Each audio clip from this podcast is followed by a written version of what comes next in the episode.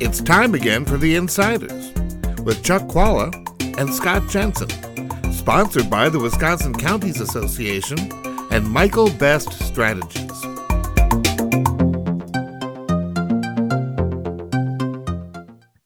Hi, I'm Scott Jensen, former Assembly Speaker.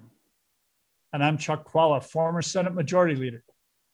And we're the insiders. And in fact, we were the insiders 20 years ago uh, when we were working on the redistricting issue here in Wisconsin. We had a Democratic state Senate led by Chuck and a Republican state assembly, which I led. And we knew that we were not going to get to an answer, uh, an agreement between the two of us on the maps, and it was going to be ending up being decided by the courts. And I think we are sort of at that position again. We have a Republican legislature, a Democratic governor. It's unlikely that they're going to agree on a map together. So off it goes to the courts. Who does that favor? Who do you, which party do you think is going to come out better in redistricting? Well, by far, I think it favors the Democrats because the map that's in place right now was so partisan and drawn by the Republicans. I mean, Deerfield, where I lived from one year old till four years old, is in Dane County, in eastern Dane County, was linked up with Oconomowoc. I mean, come on, really? You had to jump all the way across Jefferson County to draw a map to steal some votes from the Democrats in Dane County. It's it's silly. But I do think that there is a good chance this time because one of the things that's important in redistricting, the reason we draw these maps is because the change in population. And where has that been? almost all of the growth in the state, I shouldn't say almost all, but almost half of the growth in the state has been in Dane County. There will pick up at least an additional assembly district there. And the other growth areas are, of course, you know, like suburban areas around Milwaukee, and that is tending to be more democratic.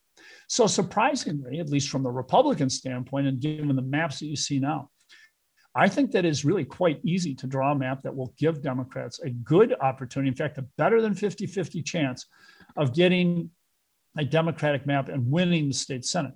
The assembly is a little bit harder to draw, but I think the assembly could have a decent shot. And I, I could see a court deciding that in a 50 50 state, you ought to draw maps that give people an opportunity to have that reflected in their legislative bodies. And especially after some of the things that the Republicans have pulled with their overabundance of, of majorities in both the Assembly and the Senate, I could see courts trying to do that to make sure that there's a at least a better chance for better debate and for policies that reflect the purple state that we are. I think that uh, also the Wisconsin Supreme Court, because Hagedorn has shown his independence, I think there's a good chance of getting a fair map drawn there. And the federal courts, I think, always try to draw it somewhat fairly. And Scott and I saw that actually in the 2000 election, after which we were able to pick up a, a seat in the um, uh, in the uh, in the following election. So uh, remains to be seen, but I think that I, I, actually that was before the maps were redone in, in, in 2000. We picked up an extra seat, but these were competitive seats all, all across even the, the 2000 2010, but they haven't been since Republicans drew the map 10 years ago. Well, I think that uh, you are correct that the maps that will come out of this process will be less favorable to the Republicans than the existing maps. That makes sense. The Republicans were able to draw the last maps with a free hand, with no review necessary by the courts, uh, because they held uh, both the Assembly, the Senate, and the governor's uh, post. But um, the maps are going to favor Republicans when they're done, not by as much as they are now, but the geographic distribution of voters across the state, with the Democrats tightly confined really in two counties, Dane and Milwaukee County, and most of the rest of the state favoring Republicans, means that geographically, if you follow the n- normal court precedents here of compactness and community of interest, you're going to end up with a map in both houses of the legislature that leans to the Republicans. Um, it's not going to be a 50 50 map. Um, there is no previous principle that courts have, have uh, acknowledged that says the maps have to be competitive. If it's a 50 50 state, then you have to divide up the legislative seats between each party. That, that isn't a principle courts have used before. Democrats are trying to push that.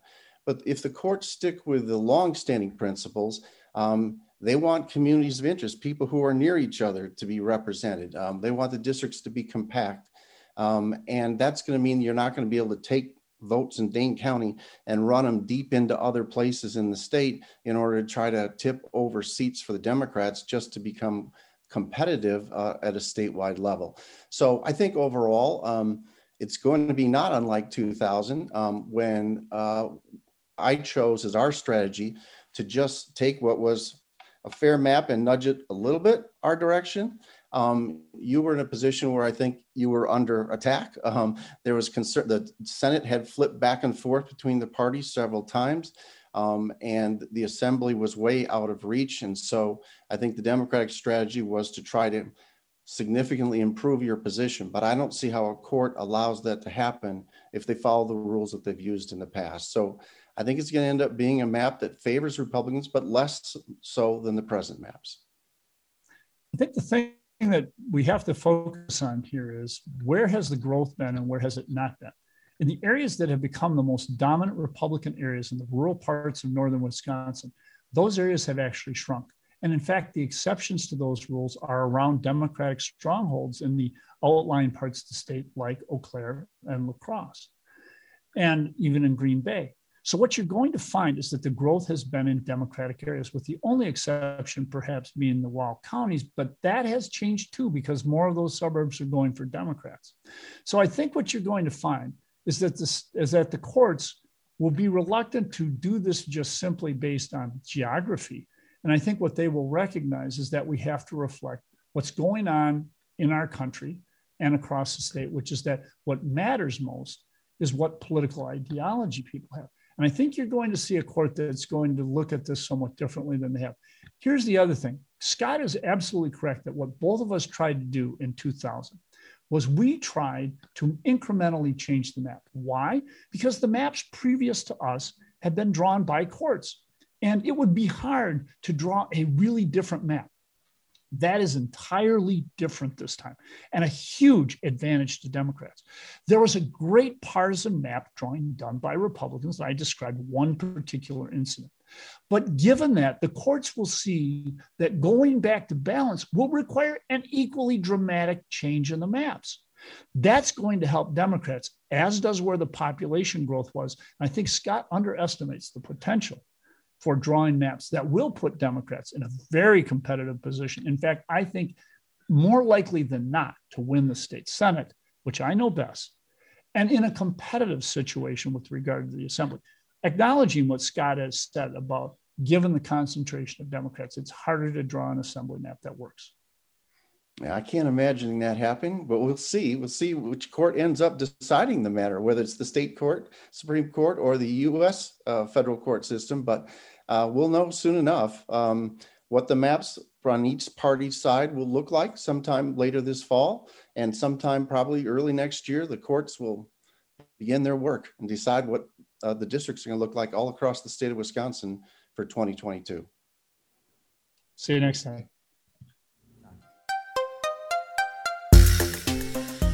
You've been listening to The Insiders with Chuck Chvala and Scott Jensen sponsored by the Wisconsin Counties Association and Michael Best Strategies.